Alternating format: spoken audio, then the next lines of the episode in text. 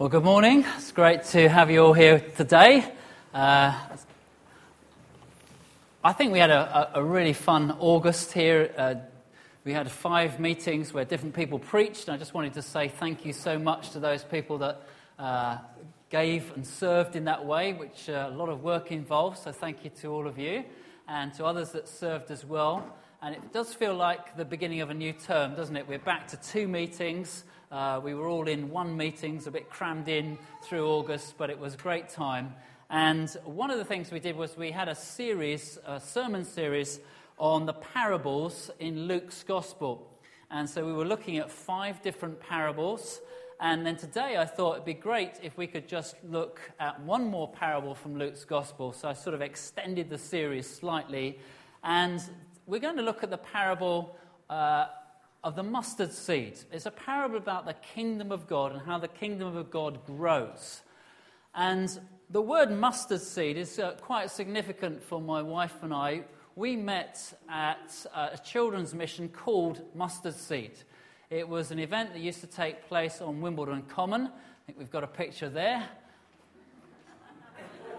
this caused much hilarity in the office when uh, Nigel and the others saw that picture of me. Uh, that's me with a guitar. And we all wore these bright yellow uh, sweatshirts and t shirts with mustard seed on it.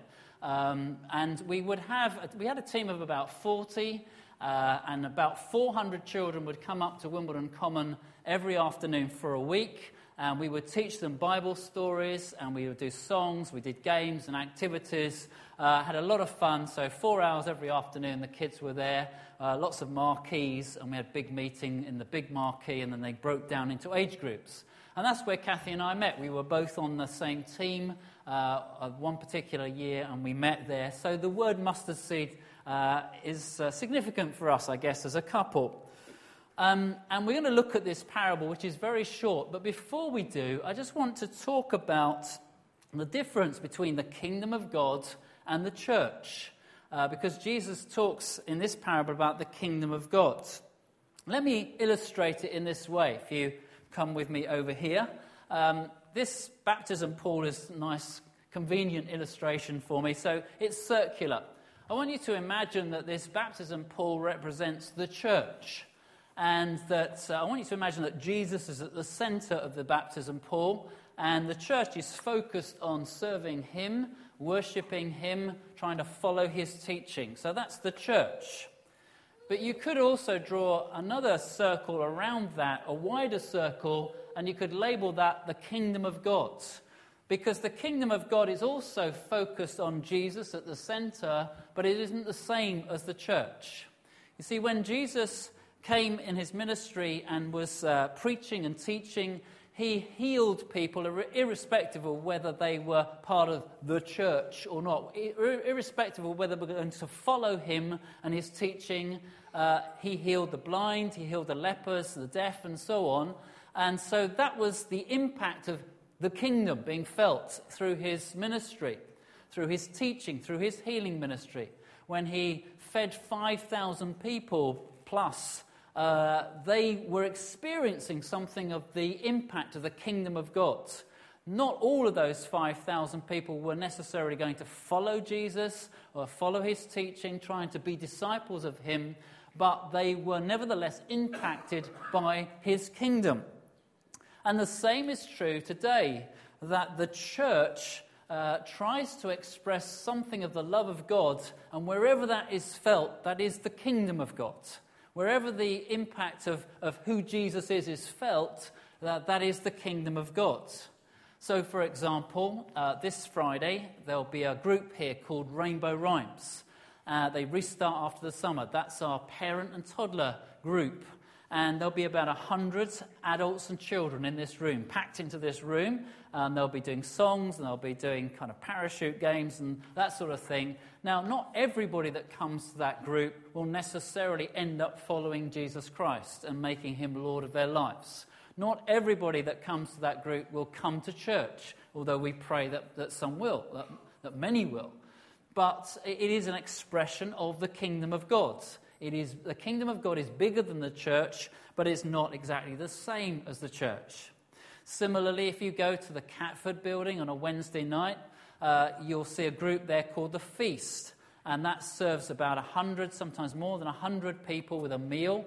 Uh, all of those people are marginalized, they're homeless, they're out on the streets, many of them, um, and they come in every Wednesday, they have a meal, they have an opportunity to uh, get fresh clothes and that sort of thing.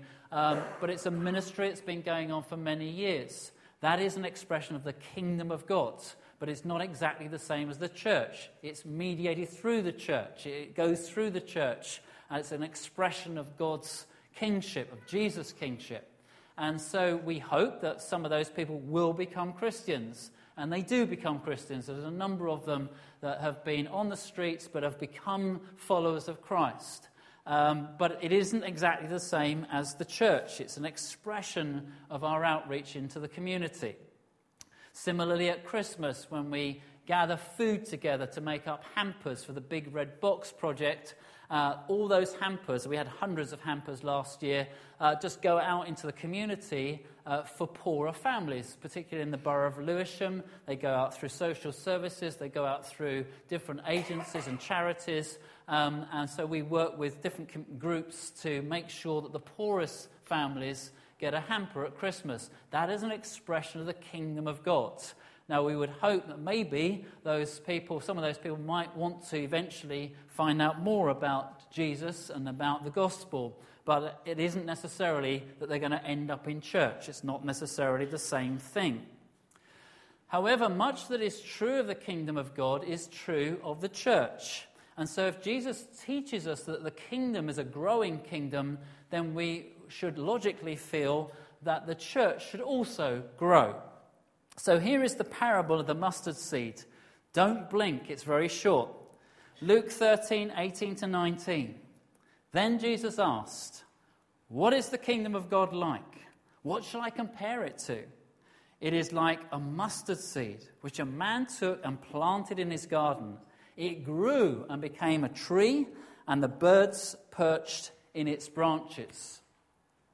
Now, for us in modern day Britain, the idea of a mustard seed tree is a bit alien to us. I, I, don't know whether there was a law passed many years ago that said that every child that went through the British education system had to grow mustard seed cress in, in a margarine pot. I don't know whether that was a law, but I certainly did it. How many of you did that? Yes, quite a few of us. It seems like every generation, that is one of the things that you have to do as a school child. So you go home with some seeds. You say to your mum, Can I have a margarine pot? Uh, can I have some cotton wool or some kitchen roll to put in the bottom of the margarine pot? You put some water on it, you drop the seeds on top, and then you try and be patient for two weeks while you wait for this cress to grow. And it grows to two inches. It's a really exciting project. And then, of course, you have to harvest it. So you get your scissors and you cut your cress. And then you think, I've got to eat it now. So you put it on your cornflakes or whatever you do with it and you eat your cress. But it doesn't feel like it's the sort of thing that could support the weight of a bird or two. It's not a tree. Well, that isn't what Jesus is talking about. He's talking about mustard seeds which look like this and trees which look like this. The mustard tree is a big tree, four meters high, that sort of size, big garden tree, which easily supports the weight of birds. Birds perch in a mustard seed tree. Now, the phrase, as small as a mustard seed, was a proverbial phrase used at the time of Jesus. It was a common phrase. So, if somebody got a little bit of blood on their finger, you might say it was only, only as small as a mustard seed. Or if somebody had transgressed, that they, they'd broken the ceremonial Jewish law, the um, teachers might say, well, it was just a, a sort of minor transgression, like a mustard seed. It was a common phrase, it was a common expression. Jesus himself talked in Luke 17 about faith being as small as a mustard seed. He's saying you only need a little bit of faith for big things to happen. It can grow to this sort of size.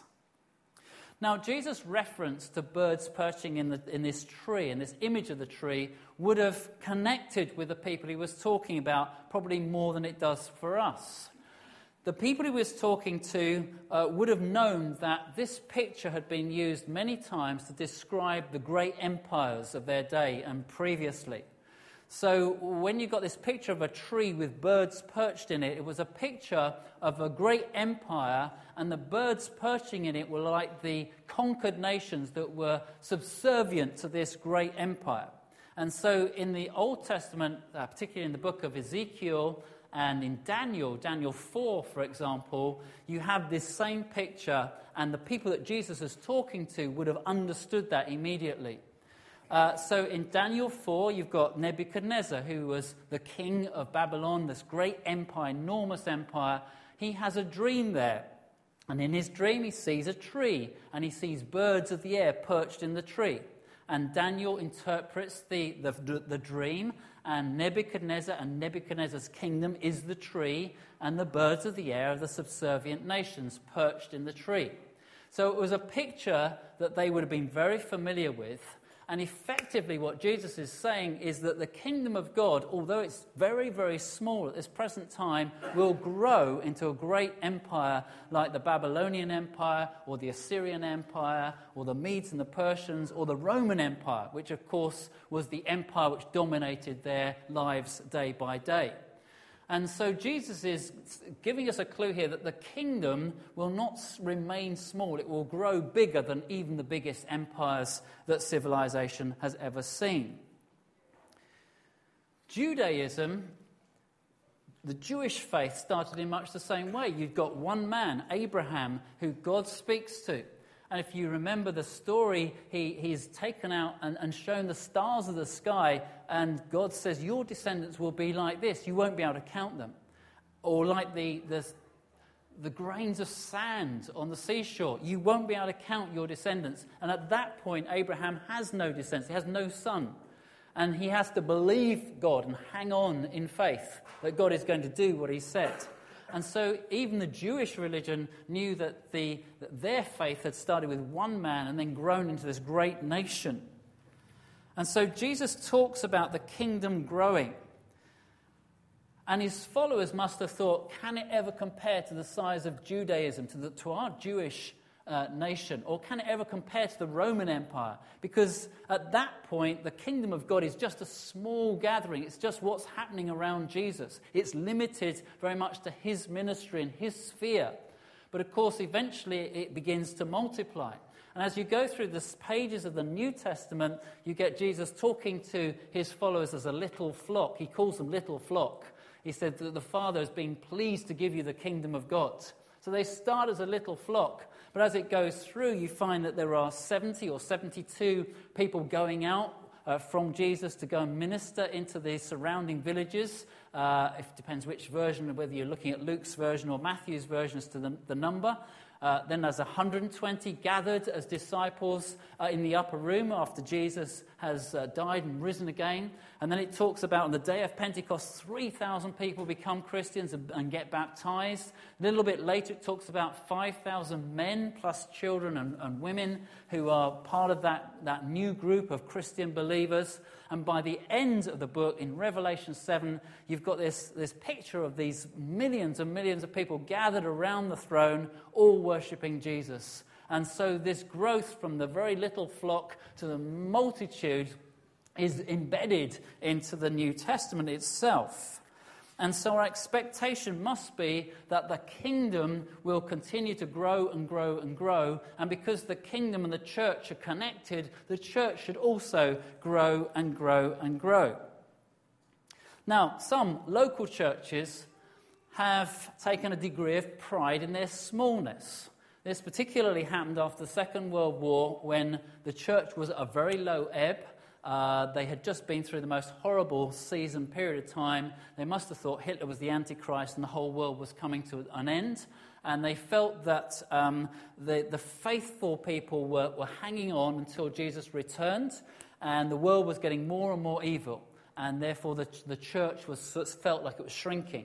And there was actually a sort of theological framework put around that idea that the church should be small. Now, fortunately, in the last few decades, uh, we've seen the church grow and grow again, particularly here in London. And so I don't think there's that kind of mentality around any longer so much. but the church is increasing. We now have churches of thousands here in London, uh, whereas in those days there were some of hundreds and much smaller than that. But God seems to be increasing the number again. And so uh, small churches sometimes make, um, they make a sort of special deal out of being small, almost uh, can, can be argued that small churches are better than big churches because they do a better job on discipling people and that sort of thing. Now, that may well be true. There's, there's probably some truth in that. But bigger churches have bigger resources and they can do projects for the homeless and that sort of thing. Uh, bigger churches often have highly skilled people in them. They just do different things better than the small churches also do things really well in a different way. The reality is, we need churches of all sizes to reach a city like London. We need the big citywide churches that can reach out right across London and have a real impact, even further than that, across the UK, across the world. We need regional churches like this church, King's Church, which affects like a region like southeast London. Uh, we have an impact on a particular area across southeast London. And then you also need estate churches, local churches like this one, which has been in its history very much rooted in this estate and reached out very effectively into the Downham estate along with other churches on the estate. And so you need churches of all sorts of different sizes, but it doesn't really matter what size the church is. Every church should have an expectation there should be some growth. Not just numerical growth, but growth in terms of people's faith and discipleship. Where God reigns, things grow. But that's what God does. Uh, you put seeds in the ground, and nobody quite knows how it works, but there's growth. Uh, our next door neighbours love their garden. They're fantastic gardeners, um, and they work really hard to keep their garden nice, and it grows. And we enjoy looking at it, and we don't have to do any of the work, which is fantastic. But they are gardeners and they tend it. So God brings the growth, but we have to do our part as well. And so we can uh, continue to press on, but sometimes feel a little bit overwhelmed because there's millions of people in London, and many of them don't go to church, many of them don't own the name of Christ themselves, and we can get discouraged. A couple of weeks ago, Matt Wills was preaching, and he was preaching on the parable of the lost coin and the lost sheep. And his title for his sermon was The Value of One. The Value of One. And it, it, just talked about the way that God valued every person individually to bring them through to faith in Christ.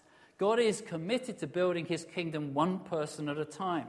Now, sometimes that can feel like that's very small, it's very insignificant, but it kind of depends who the one person is that gets saved.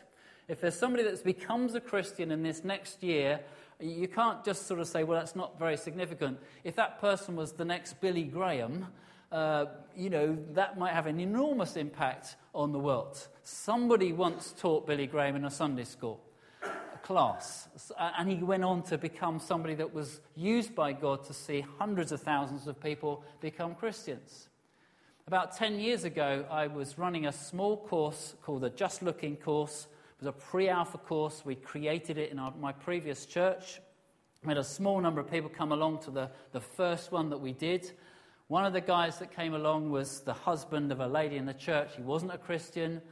And, and as we got through the course, he became a Christian. He, he gave his life to the Lord. And then he did the Alpha course and he kind of grew in his faith. And he grew a bit more in his faith and started leading some small groups. And then he got asked to lead a group of small groups. And then about 18 months ago, he became an, elder in that church, a leader in the church, their key leader. Uh, I went to uh, the event where they prayed him in and, and that sort of thing. And then about six months ago, he went full time with the church at Wimbledon. So now he is the site leader for that Wimbledon site, which is about 500 people on Sundays. So God took that one person, it didn't look very fruitful at the time, but he took that one person and is now, Sean is being used in a, in a big way just to impact many people's lives. So let's not despise the small things that happen. God values every single person. Every building looks fairly unimpressive when they start building it. Here's a picture of Angela Merkel with some, uh, no doubt, some uh, German industrial uh, chiefs of some sort building some big construction to house uh, some sort of uh, German economic miracle. And uh, they are t- toasting the fact they've laid this foundation stone. And at that point, that building didn't look very impressive. I guess if you went back a couple of years later, it would look very impressive. I'm sure it was a great big barn of a warehouse or something they were building. But um, the point is that God has got a plan in place. And building sites don't look terribly impressive. They, they're messy, they're dirty. You have to wear a hard hat to get onto a building site. Not everybody can go onto a building site. They are potentially dangerous uh, and, and unattractive. And often the church might feel like the same. It's a bit unattractive, it's a bit messy, it's not particularly you know, well constructed somehow. You know, uh, there are all sorts of different types of people in it. Um, but God has a plan. He's the architect. As it says in Hebrews 11:10, Abraham was looking for a city with foundations whose architect and builder is God. And so God has this great plan to build his church, and he knows what the end product's going to look like. And so I think we just need to understand that we're in a process here. This is not the finished article. The church is not yet finished. So, how can we, as this church make an impact at all on London? Well, by simply doing the, the straightforward, normal things that the Bible teaches us to do to keep worshipping, to keep praying, to keep reading our Bibles, to keep gathering together as people of God, and to keep serving. And if we just do those things faithfully year after year, we see growth. Because wherever God's involved, wherever God's at the heart of something, He can't help but grow the thing. Uh, the kingdom of God will continue to grow, the church will continue to grow if God is at the center. And so I just want to encourage us today. It's just a kind of exhortation and encouragement, really, just to keep doing the simple things. Because it's as you do the simple things that ultimately you see this phenomenal growth happening. You know, seeds drop into the ground don't suddenly overnight become four meter trees, it takes time. And so I just want to encourage us to keep going with the simple things. The previous church I was at, we were involved in, uh, I was involved in planting five churches, starting five new churches, uh, one of which lasted about 10 years, so it fizzled out after 10 years. But the other four still going strong. And today, they would, if you put all their congregations together, they would number t- in total around about 1,000 people, I think, roughly. So it's taken time, but it, those four churches are now established. And the first church I got involved with was a church called Oasis Church in Colliers Wood. Colliers Wood is an area probably not dissimilar from this one. Um, in 1990, in September 1990, I took a group of 28 people uh, to start this new church. And the 28 people were a mixture of people. Some were very mature Christians. They were, uh, you know, solid Christian people. Others had got real pastoral needs. Some were quite new to the church. Um, so we were quite a mixed group of people. And we got going in September. And I remember going uh, in early December, and we gathered there, and only 16 people turned up. And I thought, oh no, this is going to be a real struggle. We were in a school hall, probably about the size of this. We rattled around in this school hall, 16 of us. And I went home to see my wife that lunchtime. She'd been at the Wimbledon church. And I said, Kathy, I don't think this is going to, I don't think it's going to go anywhere. I think we're going to you know, it's going to fold. I think it's not going to work. Anyway, we carried. Carried on. We, we persevered. And for first 18 months, I led that church. And then I handed it on to a young pastor who just uh, graduated. And then he handed it on eventually after a few years to another guy. Uh, five years ago, we went to the 20th anniversary, and there were at least 400 people there. They've got, a, they've got a building which they're now doubling the size of because they're growing so much. Uh, they've got meetings now in uh, Walton upon Thames, um, in Epsom, in Redhill, and they have an Asian fellowship as well. The thing has kept growing. And the lesson to learn is just we keep doing the simple things, keep being faithful. It's easy to start well, it's more difficult to keep going uh, year after year. Keep worshipping, serving, praying, reading the Bible, fellowship. It's not difficult, it's just difficult to keep doing it. And so I just want to encourage us this year to keep going. William Carey lived from 1761 to 1834. Some of you will be familiar with his name. He was a pioneering missionary into India and that part of the world at a time when there weren't really very many missionaries at all. He translated the Bible into Bengali and he opened a college where he would, uh, uh, students would translate the Bible into 40 more languages. He was renowned for his obstinacy, and he said this once. He said, I can plod. This is my only genius. I can persevere in any definite pursuit. To this I owe everything. I think we should be more content to plod for God sometimes. We live in a world which is like wanting everything instantly, and everything, if it's successful, it has to be big. Um, it doesn't have to be big to be successful. The value of one, God, God adds one, one at a time.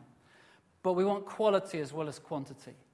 And so let's plod for God. Let's keep doing the things that God has called us to do, inviting people to different things, uh, trying to share our faith, but praying, reading our Bibles, and so on. I don't know that God is necessarily in a real rush and real hurry, uh, but he, everything he's involved in grows. Everything he puts his hand upon grows. And so we need to just keep doing the normal stuff and inviting God to be at the center of it constantly. Your Christian walk doesn't have to look spectacular uh, to be successful. It just needs to be faithful, loyal, consistent, and keep going all the way through your life the same with gardening. You have to put in work constantly to make a, to make a garden, to make sure it's neat and tidy.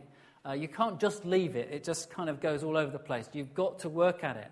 Paul said, uh, You know, I planted the seed, Apollos watered the seed, but God made it grow.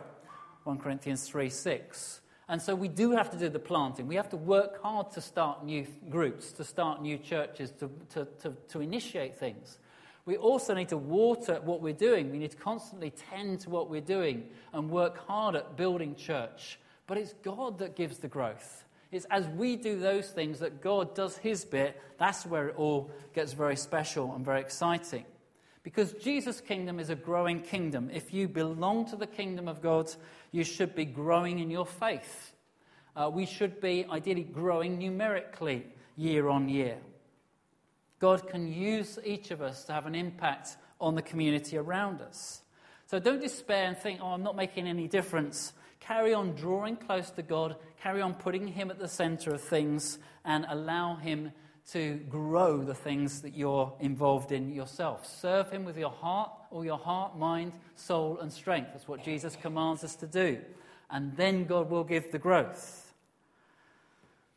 Through August, we were gathered together just in one meeting, and this room was pretty full. I mean, it's reasonably full now, but it was pretty packed through August. Uh, I think we had around about 180 to 190 people each week uh, in the building. So, wouldn't it be great to have that in both meetings? So, I don't know how many there are today, but it would be good to see this room fuller and our kids' rooms fuller, uh, and to have the problem of uh, knowing what to do with the growth, with the numerical growth.